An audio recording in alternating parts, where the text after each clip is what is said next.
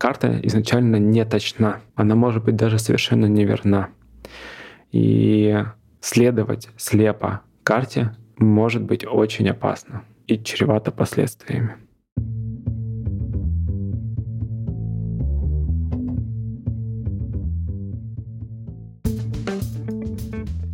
Привет, я Юра Агеев, и это подкаст Make Sense. Сегодня в подкасте я поговорю о книге «Мышление разведчика». Почему одни люди видят все как есть и принимают правильные решения, а другие заблуждаются. Ну, название книги само по себе достаточно провокационное. Я бы, наверное, не стал читать, если бы просто наткнулся на эту книгу. А, ну, хотя бы потому, что тут уже в книге утверждается, что кто-то знает, как надо, а кто-то не знает. И меня наверное, это э, не очень э, порадовало. Наверное, потому что я причисляю себя к тем, кто знает, как надо. Но об этом чуть дальше. Мы скоро узнаем, что это было заблуждение. Идею все-таки прочитать эту книгу мне продала статья The Thinking Ladder Тима Урбана, блог Wait But Why огромная статья из огромной серии о том, как мы думаем вообще по-моему, серия называется The Story of Us. Ну, в общем, эта статья, она как раз э, про мышление, о четырех видах мышления. Мышление ученого, мышление спортивного фаната, мышление адвоката и мышление фанатика.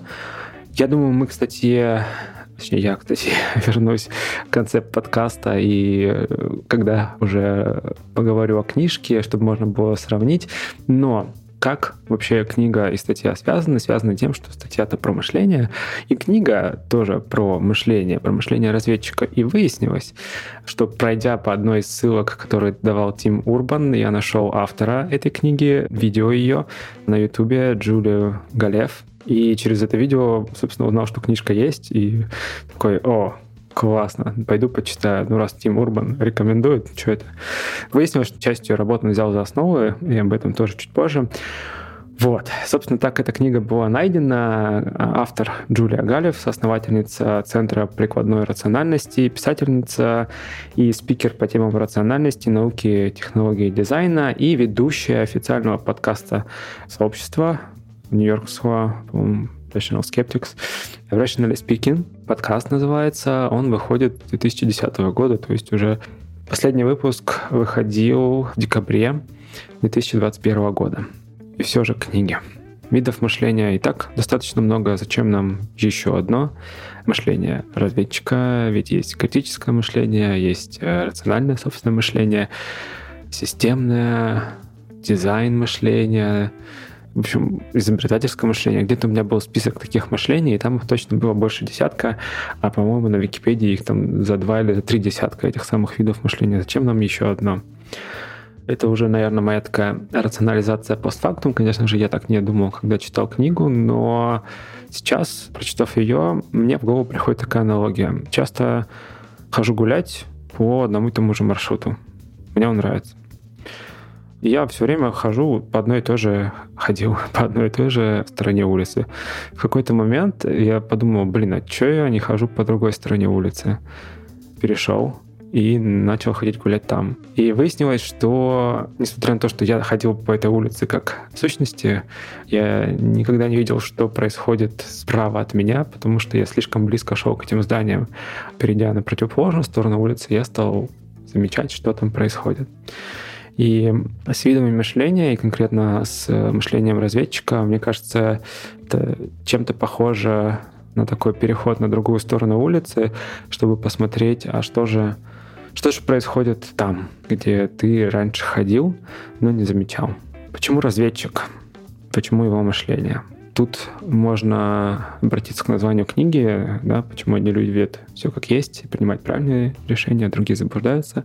Поэтому разведчик не одинок. А разведчик относится к категории э, людей, и его мышление относится к этой категории, да, которая принимает правильные решения, а другие, которые заблуждаются, судя по названию книги, это солдаты. И разницу лучше всего описывают вопросы, которые есть в книге, и два вида, собственно, рассуждений. Первый вид — это мотивированное рассуждение, когда мы хотим, может быть, не очень осознанно, но все равно хотим, чтобы что-то оказалось правдой или что-то оказалось неправдой.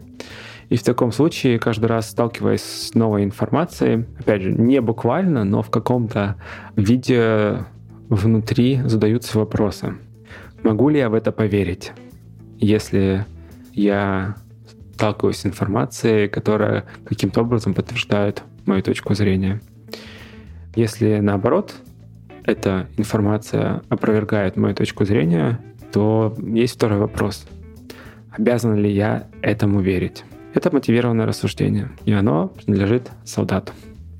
Вот тому самому, который заблуждается. Есть второй вид рассуждения. Это рассуждение, мотивированное точностью. Это рассуждение разведчика. В отличие от солдата, разведчик задает вопрос, правда ли это? Вопросительный знак. Этим, собственно, они и отличаются. И там, и там рассуждение мотивированное. Но в первом случае оно мотивированное предпосылкой какой-то, а во втором оно мотивировано поиском истины. Почему поиском истины вообще? Здесь первая, наверное, такая важная для меня идея, таких идей будет несколько, которая заставила вообще меня э, влюбиться, наверное, в каком-то смысле в эту книгу. И метафора, которая тут используется, это метафора карты. Почему? Идея примерно следующая, что если представить, что все мы начинаем с карты в голове. И эта карта — отражение мира, отражение того, как мы представляем себе его, других людей, буквально местности, может быть, каких-то знаний, представлений, в общем, вот этого всего. И можно допустить, что эта карта, она сразу правильная, или кто-то может нам рассказать и нарисовать эту самую карту правильной. Но идея, которая стоит за мышлением разведчика, как раз разведчик исходит из предположения того, что карта изначально не точна она может быть даже совершенно неверна. И следовать слепо карте может быть очень опасно и чревато последствиями.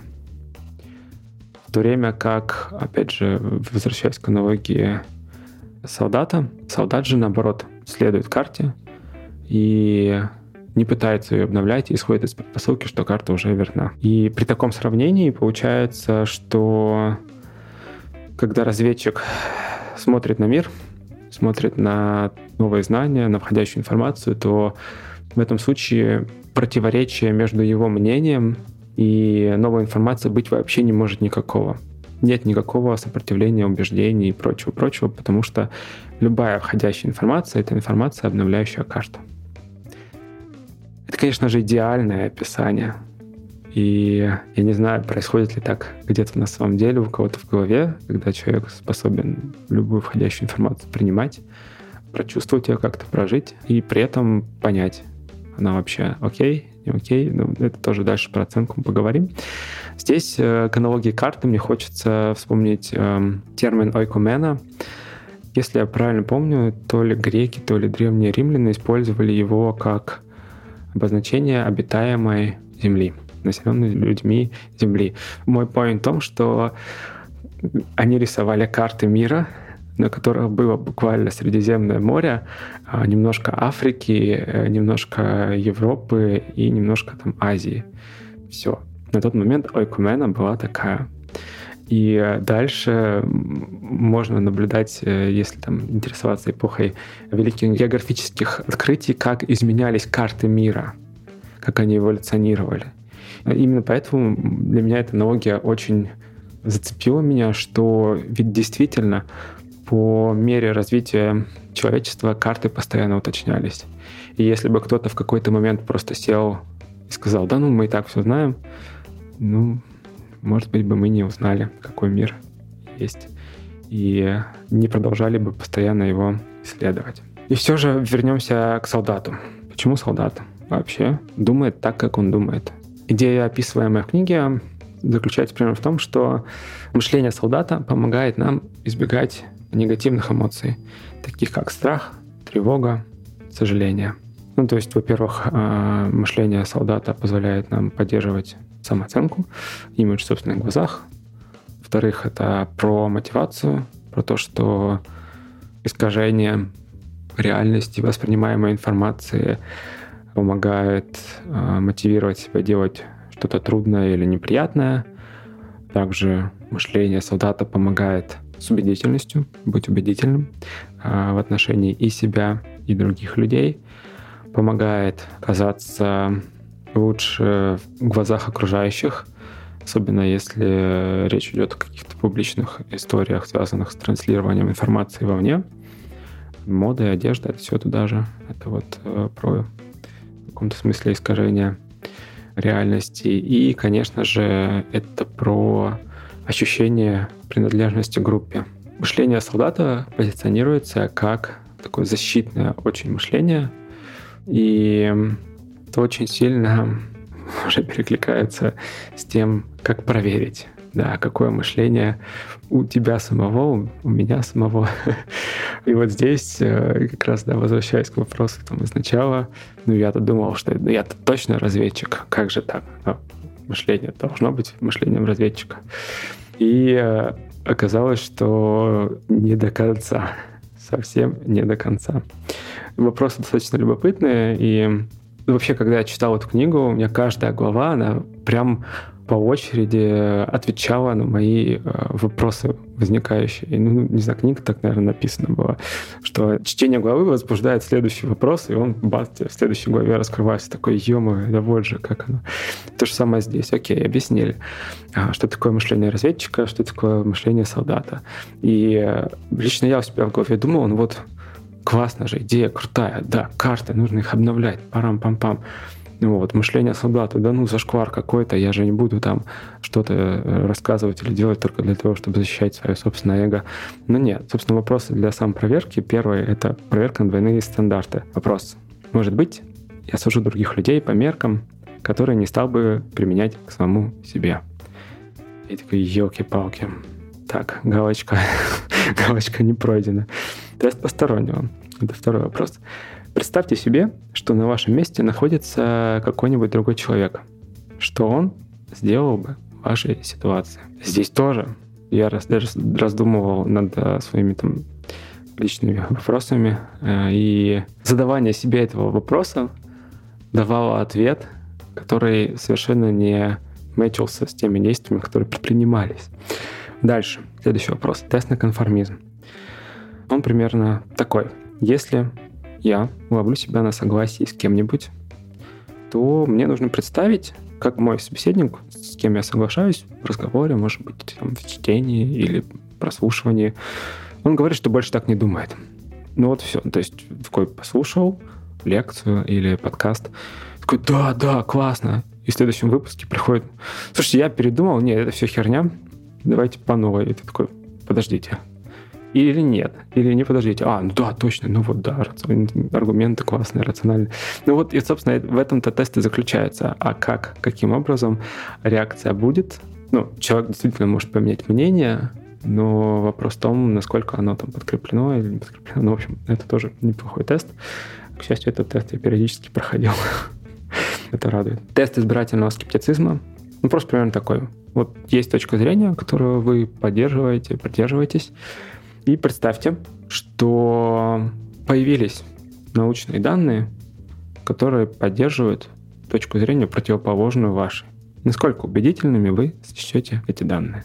Идея здесь такая, что ну, мы склонны искать подтверждение своим идеям и опровергать другие. Да, вспомним вопросы, которые в самом начале были у мотивированного рассуждения.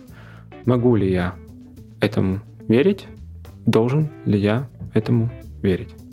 Тогда как? Вопрос соответствующий мышлению разведчика.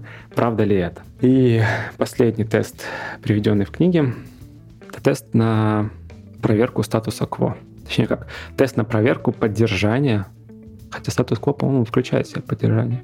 Ну, в общем, да, статус-кво — это что-то там про неизмененное, про то, чтобы сохранить предыдущее состояние. И здесь как раз начинают упоминаться когнитивное искажение, к которому я хотел плавно перейти, о том, что мы стараемся избегать потерь и подтачивания да, а, какого-то нашего убеждения может рассматриваться как угроза. В чем заключается этот тест? На самом деле это самый сложный тест, на мой взгляд, э, в том, чтобы заметить, что ты пытаешься оставить все как есть, несмотря на входящую информацию. Ну, то есть здесь важно просто замечать. Вот такие тесты, и э, читая их, я, конечно, немножко расстроился. Сразу еще и мышление солдата проявилось, да, то есть получил удар по самолюбию, но зато приобрел новые вопросы, которые можно себе задавать. Здесь мы э, снова возвращаемся к вопросу метафора. И вот упомянутые в последнем тесте когнитивные искажения. Скорее всего, вы про них слышали, особенно если слушаете подкаст. Мы неоднократно про них говорили. Если нет, то это наборы поведенческих механик, связанные с тем, как люди принимают решения, оценивают информацию, ведут себя.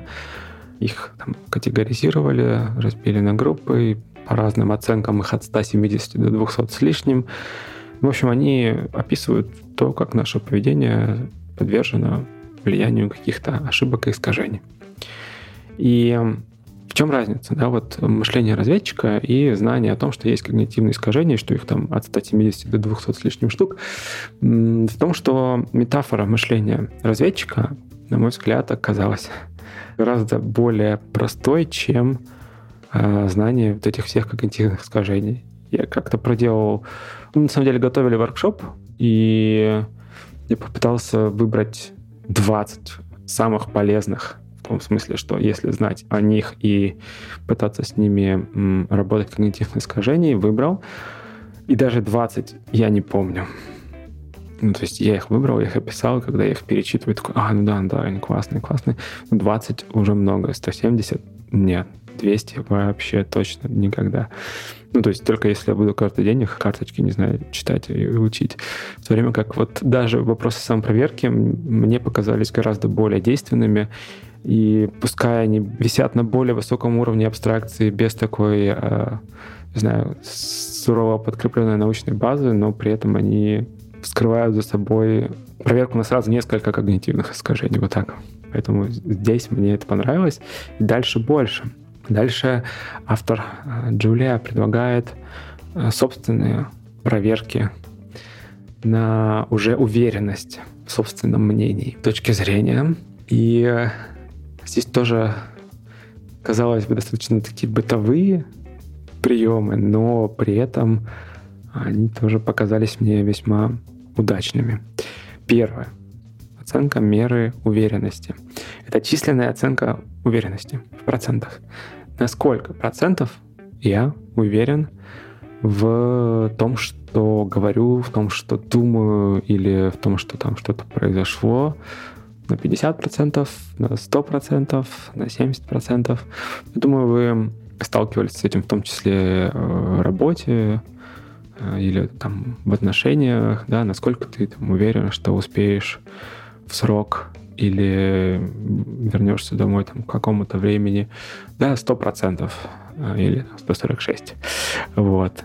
Ну, то есть даже сам вопрос, да, насколько я уверен в чем-то, в процентах, если попытаться оценить, заставляет задуматься. И дальше есть еще один более интересный вопрос. А, это сделать ставку, побиться об заклад.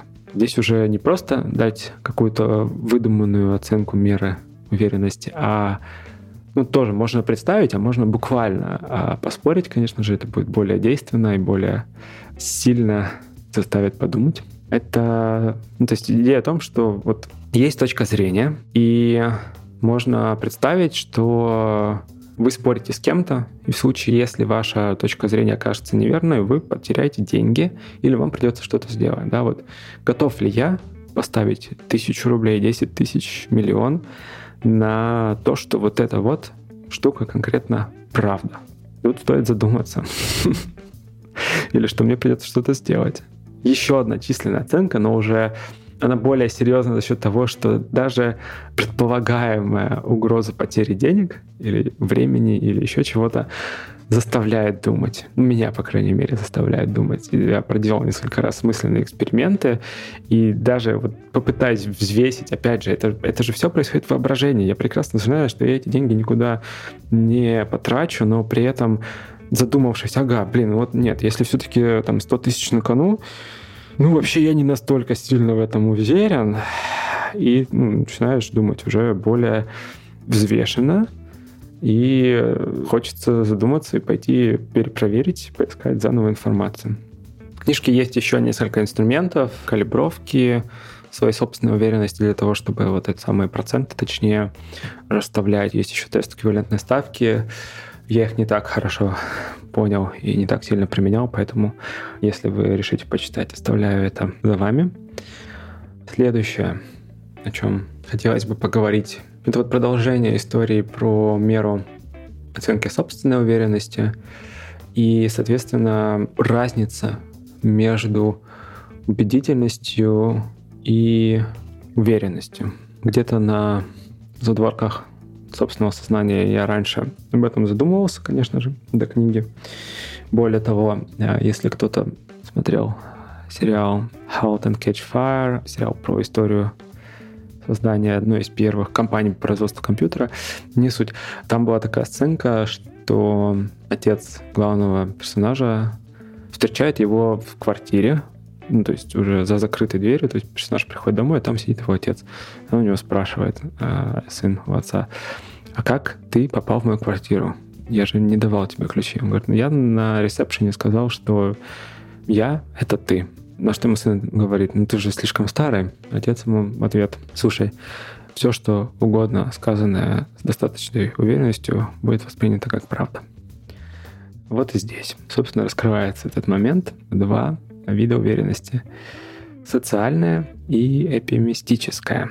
И в качестве раскрытия этих двух слов я попробую пояснить табличку, которая также приводится в книге, взятую из исследования 2012 года об оценке того, что и как воспринимается людьми как уверенность и компетентность. Ну, а через компетентность и убедительность. Соответственно, что происходило? Были люди, которых просили оценить поведение студентов на занятии или на каком-то там мероприятии. Ну, эти люди, я не помню, были ли они за стеклом или нет, но, в общем, они оценивали их субъективно, конечно же, по признакам в поведении. И, собственно, эти признаки разбивались на блоки. Первый блок — это оптимистическая уверенность. В нее входит заявление о собственной уверенности в оценке фактов, заявление о легкости или трудности задания, заявление о собственной компетентности. Второй блок — это социальная уверенность. В него входит Ответил первым, ответил последним, спокойное непринужденное поведение, широкие жесты, свободная поза, предоставлял информацию по проблеме, уверенные интонации и процент времени, в течение которого студент говорил. И теперь переходим к блоку воспринимаемой наблюдателем компетентности. На последнем месте заявление о собственной компетентности.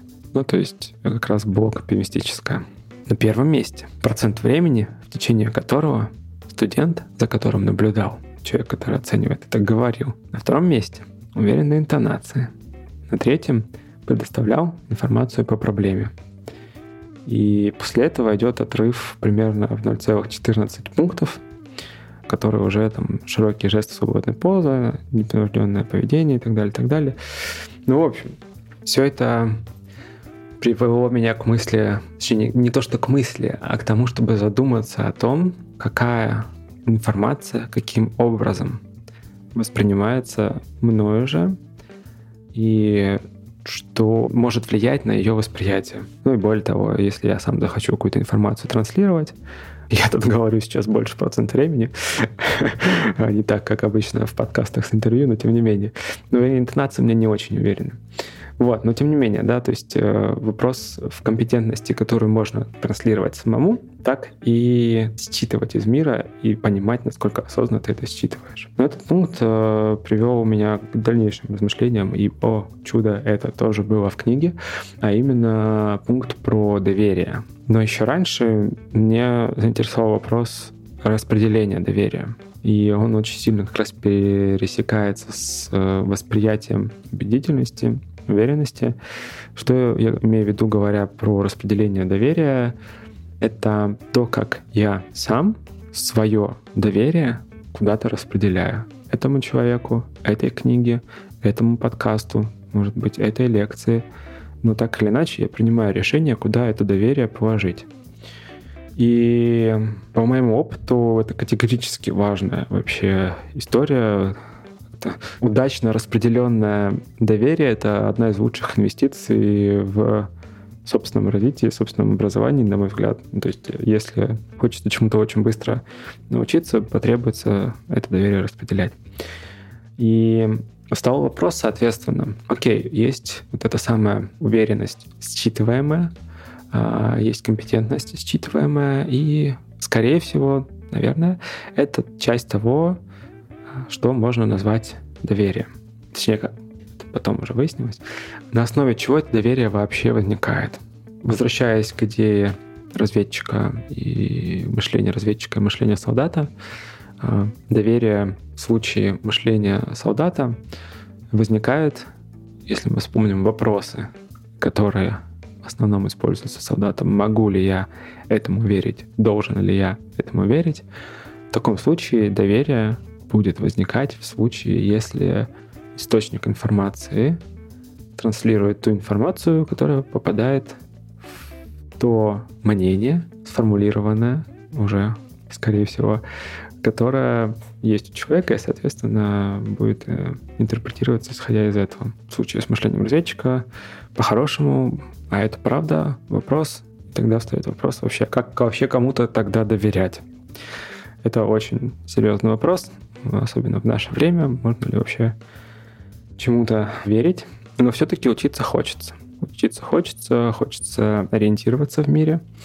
И в качестве таких коротких путей автор э, предлагает здесь слушать людей, которые стараются, чтобы их аргументы было легче, а не труднее воспринимать. Я думаю, вы сталкивались с людьми, которые не делают этого, и понимаете, о чем идет речь. Слушать людей, которых вы любите или уважаете, даже если не согласны с ними. Здесь очень важный момент. Да, вот первая часть людей, которых вы любите или уважаете, даже, ну, это первая часть, даже если вы не согласны с ними. Вторая часть. Потому что если вы просто не согласны с человеком и слышите его, ну, можно забить на это. Но если тот человек, которого вы любите и уважаете, забить, скорее всего, не получится. Потому что вы хотите с ним продолжать общаться, и тогда может сложиться такая история, что вот этот кредит доверия, который есть у человека, спровоцирует поиск ответа на вопрос, а это правда? Третий пункт. Слушать людей, с которыми у вас есть нечто общее, например, интеллектуальная база или общее мнение по какому-нибудь вопросу, даже если по всем остальным вы расходитесь. Вот здесь, да, общая интеллектуальная база — это, скорее всего, какой-нибудь бэкграунд э, в знаниях, э, в образовании, и, соответственно, много чего вместе э, можете обсудить, но при этом где-то вы расходитесь, и за счет этого общего бэкграунда будет проще объяснять, потому что вообще достаточно удивительная история, то, насколько каждый человек отличается от другого, при этом мы все равно находим общий язык. И последний способ учиться в мире, где карты все не точны, слушать людей, которых вы считаете разумными, которые признают существование нюансов и зон неопределенности, и которые дискутируют честно.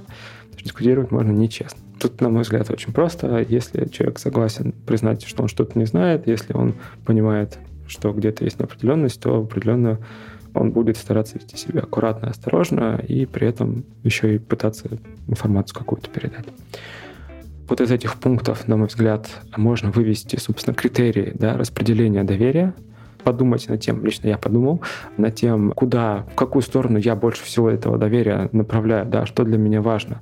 Для меня важно, чтобы человек точно, четко изъяснялся, или для меня важно, что вот этот человек должен быть мне близким, я должен его знать, и только тогда я ему верю, или вот интеллектуальная база, или вот известность. Кстати, нет известности, потому что верить известным людям только если вот все остальные пункты сходятся. Но, тем не менее, я для себя это упражнение проделал и даже нашел книжку. А, есть книга такая «Психология доверия и недоверия». Она написана русскими авторами. Я, к сожалению, их не запомнил. Я ее прочитал первые 70 страниц. Очень-очень сложный научный язык, но безумно интересно. Надеюсь, когда-нибудь читаю и расскажу. Это очень глубокая тема, и, на мой взгляд, вот эта тема рефлексии, почему и кому я верю, очень важна, и очень круто, что она есть в этой книжке. И почему это круто? Ну, потому что это мешает нам учиться, потому что это мешает нам строить точные карты реальности, ну, или наоборот, мы их все равно строим, но они будут неточные. Исходя из этого мы будем принимать некорректные, неэффективные, может быть, даже вредные решения, и вот почему так сложно это все? Почему доверие распределяется каким-то ну, непонятным образом, потому что мы редко об этом думаем, а еще потому что мы неправильно понимаем взгляды друг друга. Это я уже список из книги читаю, да. Потому что даже верные теории поначалу могут казаться полной ерундой, если попытаться объяснить что-то за 30 секунд, придется упрощать, придется заниматься редукционизмом, что-то выкидывать, опускать контекст, и человек обязательно этого не поймет. Второе. Плохие аргументы служат прививкой против хороших аргументов. Здесь да, вопрос того, что а чему мы верим опять, где вопросы мышления солдата. Могу ли я этому верить и обязан ли я в это верить? И натыкаясь на аргументы в разговорах, натыкаясь на аргументы в литературе. Первое, с чем мы сталкиваемся на самом-то деле, на мой взгляд, ладно, не знаю, как на самом деле, это вопрос вот этого самого распределения доверия. У нас уже есть, э, скорее всего, у нас, давайте, все обобщения, которые я делаю, это оговорки. Я пытаюсь думать про себя, когда говорю. Есть э, какое-то предвзятое мнение, даже у меня сейчас оно точно есть, потому что я книжку прочитал и поверил. Доверие, как оно распределяется. Здесь э, плохие аргументы, им гораздо легче подорвать доверие. Вот. Вот. Все. А еще третий пункт – это наше убеждение взаимозависимы. Когда меняется одно, приходится менять и другие. И это то, что вызывает сопротивление. Просто колоссально. Я за собой это наблюдал. Не знаю, как у вас, но это вот пункт, особенно про доверие. Если что-то веришь во что-то, ты начинаешь верить еще и в другое, третье, четвертое, пятое, и бам, у тебя уже какая-нибудь научная картина мира, и ты можешь что-то допускать. И это классно, наверное, иногда а иногда э, мешает э, что-то там посмотреть под новым углом. То же самое может э, и быть про другие вещи, идеологические и прочее, прочее, прочее. Во! Это был блок про доверие. Он следовал, напомню, из блока про убедительность и уверенность. И, соответственно, мышление разведчика, оно как раз о том, чтобы понимать, вот разницу между убедительностью, уверенностью, транслированием компетентности, осознавать распределение доверия. А еще оно про то, как быть неправым. И здесь я хочу вставить цитату из э, эссе Гарри Франкфурта, называется «О брехне. Э, логика, философское исследование». На английском э, «On bullshit». Там примерно 70 страниц. Цитата. «Брехать неизбежно, покуда обстоятельства вынуждают человека говорить о предмете, о котором он ничего не знает. Таким образом, брехню стимулирует та ситуация, когда обязанность или возможность высказаться на некоторую тему превосходит знание говорящего о фактах, существенных для этой темы. Я все это, если честно, сидел и не понимал вообще, о чем оно. Ну, до тех пор, пока не появилась вот эта цитата, еще несколько, это уже ближе к концу. И, наверное, я когда-нибудь перечитаю, чтобы по-новому на это все взглянуть. Но, на мой взгляд, сейчас вот это вот брехать, я просто, прочитав этот абзац, я за собой понял, что ну, я заметил сразу ретроспективно за собой столько моментов, когда я занимался вот этим самым булшитингом, Просто потому, что ну, действительно была обязанность или возможность э, высказаться на некоторую тему, э, и ну, недостаточно у меня было знаний. Я занимался этим самым bullshitting ом. Возможно, я сейчас этим занимаюсь, будем честны, э, потому что чтение одной книжки не делает экспертом, это точно. Но поговорить-то хочется. Но при этом, возвращаясь к мышлению разведчика и как это вообще связано, да, вот эта вот история про брехню, а то, что быть неправым это больно. Быть неправым не хочется. Хочется быть правым. Я не знаю, что еще добавить. Если вы когда-нибудь заходили в ситуацию, когда ты не прав, то, наверное, знаете, о чем я говорю. При этом же альтернатива. Да, вспомним самое из начала историю про карты. И вопрос отношения. Тоже еще раз подчеркну силу метафоры, да, если мы говорим о том, что мы не ошибались, а мы обновляем свои знания, мы обновляем карту реальности, тогда это уже на самом деле не ошибка. Это ценное приобретение. То есть это не провал. И в этот момент, на мой взгляд, как раз может просыпаться то самое любопытство. Да? То есть не то, что человек несет какую-то ересь, то есть он пытается переубедить меня в чем-то, что я думаю правда, а он говорит, что нет, неправда. И в этот момент может случиться либо действительно столкновение, либо как раз попытка обновить эти самые знания. Она может закончиться неуспешно. Да? Вообще есть такая история, как транзакции при работе с базами данных. Когда транзакция начинается, до момента ее завершения всегда есть возможность остановить, прервать транзакцию обновления этой самой базы данных. И тогда, несмотря на то, что что-то уже могло быть успеть записано, если транзакция завершилась неуспешно, ее можно откатить назад. На мой взгляд, здесь похожая история. Да, то есть если ты пытаешься обновить свои данные, может закончиться тем, что ты поймешь, что человек, ага, ну вот все-таки это неправда, тогда я обновлять не буду. Или наоборот, я добавлю в свою карту, что вот, вот здесь драконов нет. точно, точно нет этих драконов. Это неправда. И тогда это вот самая аналогия, да, отношение к тому, что взгляд на мир — это как живой документ. Это не то, что высечено в камне, и тогда невозможно быть неправым. И это, по-моему, классно. Да, чем-то похоже да, на сократовское «я знаю, что я ничего не знаю», только более, на мой взгляд, конструктивное, что ли, если к этому так действительно искренне относиться. Я не знаю, сколько процентов искренне к этому отношусь, но стараюсь следовать этому. Мне нравится. Почему, собственно, стараюсь? В чем сложность дальше? В самом начале, когда описывается мышление солдата и то, что он защищает, я обратил внимание на то, что во многом это про личные какие-то штуки, да, то есть про эмоциональные, про психологические, связанные с внешним обществом. И мне очень понравилась идея того, что убеждения складываются в идентичность. Почему понравилось? Понравилось по причине того, что я сам искал ответ на... Ну, не то, что вопрос, а пытался понять, а вот мои какие-то собственные переживания, они вообще с чем связаны? Почему там я волнуюсь из-за попыток повлиять э, на мое мнение или информации? Просто информацию, которая, которую я читаю, которую воспринимаю. Почему это вообще касается меня настолько лично? На уровне психологии, на уровне настроения, на уровне мышления. Ну, собственно, да, атака на идентичность. Вот, вот как я это для себя потом уже сформулировал. Если предположить, что убеждения действительно становятся настолько глубоко, становятся частью идентичности, то тогда это вот неизбежно. И для меня это была такая очень сильный повод подумать о том, что это для меня такое. А, соответственно, как можно проверить, что убеждение стало частью идентичности собственной. Тоже, конечно же, есть э, список вопросов. Зачитываю. Использование словосочетания «я верю». Второе. Раздражение, когда критикуют какую-либо идеологию. Третье. Вызывающая речь. Четвертое. Непререкаемый тон. Пятое. Синдром охранника. Шестое.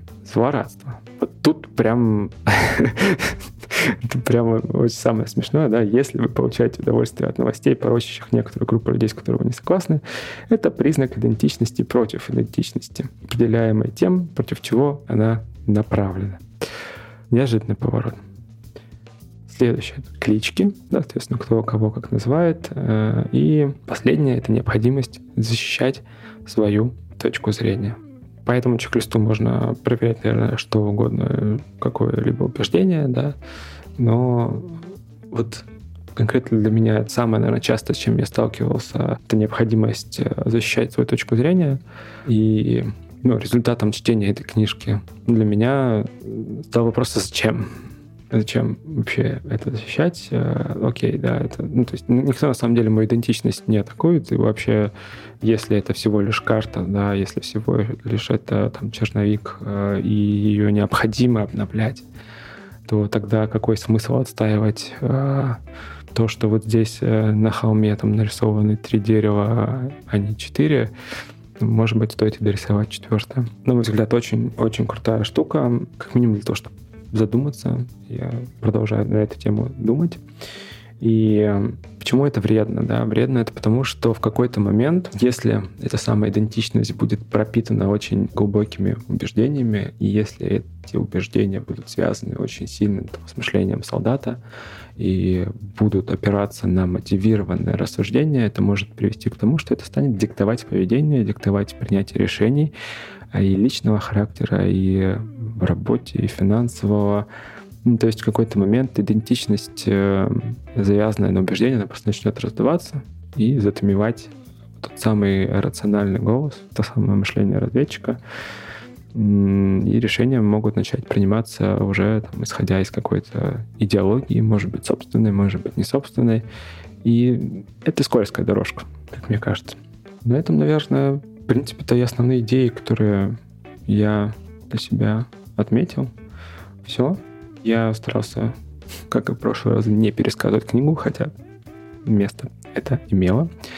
Глав в книге 15. Я сейчас затронул, ну, где-то 6-7. Книга снабжена примерами, иллюстрациями по каждому пункту и блоку. Особенно много отсылок к Стартреку, поэтому, если вы такое любите, рекомендую. Ну, конечно же, книгу, да, рекомендую. Выводы. Выводы, которые я для себя сделал, еще раз кратко пробегусь, потому что про них я уже про все поговорил. Ну, первый, самый простой, да, быть на чеку, стараться подавить себя на мотивированном рассуждении, а когда это получается, ну, похвалить себя за это, потому что мотивированное рассуждение, оно такое коварное. И для этого, собственно, вопросы, правда ли это в случае мышления разведчика и рассуждения мотивированного точностью и просто мотивированного рассуждения, да, могу ли я этому верить, обязан ли я этому верить в случае мышления солдата. Следующий вывод — это вот та самая ну, почему-то, мне кажется, самая основная часть мышления разведчика — это карта, да, воспри... отношение к картине мира, картине реальности, как карте, которая просто требует, требует постоянного обновления, и это отношение может помочь как-то легче, мне помогает легче относиться к э, входящей новой информации. Третье — это про распределение доверия и доверие в целом, про понимание того, что такое уверенность транслируемая и воспринимаемая. Ну и вот надеюсь все-таки дойти когда-нибудь до финала этой книги. И блок про идентичность, про то, насколько глубоко могут проникать знания, убеждения и насколько сильно влиять на принятие решений. В общем, тоже про это теперь очень-очень сильно задумался. На этом обзор книжки все.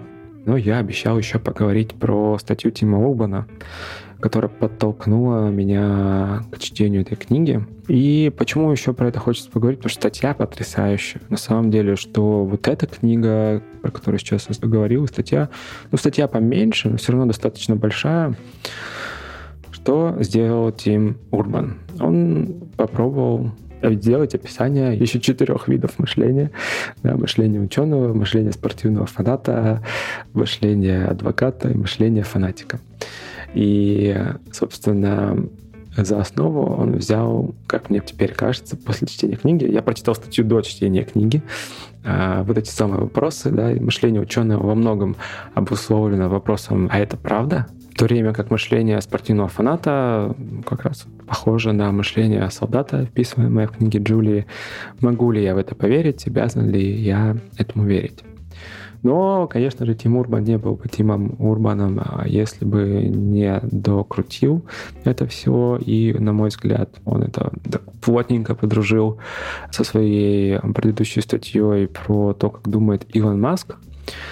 Поэтому здесь э, есть еще там циклы формирования гипотез, э, введенный значит, value stack. Это стек ценностей, на который каждый из э, этих самых видов э, мышления опирается, введены персонажи дополнительные, которые там фильтруют входящую информацию, и как они себя ведут в зависимости от того, какой тип мышления у кого есть. И, ну, в общем, иллюстрации туда-сюда, поэтому тоже рекомендую к прочтению. И, соответственно, здесь переосмысление, да, переосмысление этой книги, или книгу позже вышел, кстати, можем проверить. Но идеи Интересно, кто у кого подрезал идеи. Я вот это не проверил момент. Ну, в общем, я-то читал в таком порядке, поэтому... Соответственно, но он более мягко подходит к этому вопросу, да, и вот э, тоже опять же, вопрос аналогии. Если мы говорим про то, что мышление ученого о том, что он э, задает вопрос, правда ли это, очень четко фильтрует данные, фильтрует источники, очень э, распределяет там четко доверие, то при этом мышление, например, спортивного фаната, оно о том, что он в принципе хочет правды. Да, спортивный фанат, в принципе, мышление спортивного фаната в принципе настроено на правду. Да. Спортивный фанат хочет, чтобы команда его победила. Да, все, у него есть мотивированное мышление. Но при этом он хочет, чтобы соблюдались правила игры. Но при этом он все-таки будет искать какие-то способы, не то чтобы повлиять на это, но там, ну вот ветер был там не такой, или судья там подсуживал, что-то такое. То есть он будет искать а, факты, э, это называется это черепикинг, искать какие-то факты, какие-то подтверждения своей точки зрения, да, своему предрасположению к тому, чтобы его команда победила. Вот. Э, дальше там есть еще мышление адвоката и мышление э, фанатика. Ну, думаю, с мышлением фанатика все понятно. Там просто есть точка зрения и поехали. На английском называется zivot.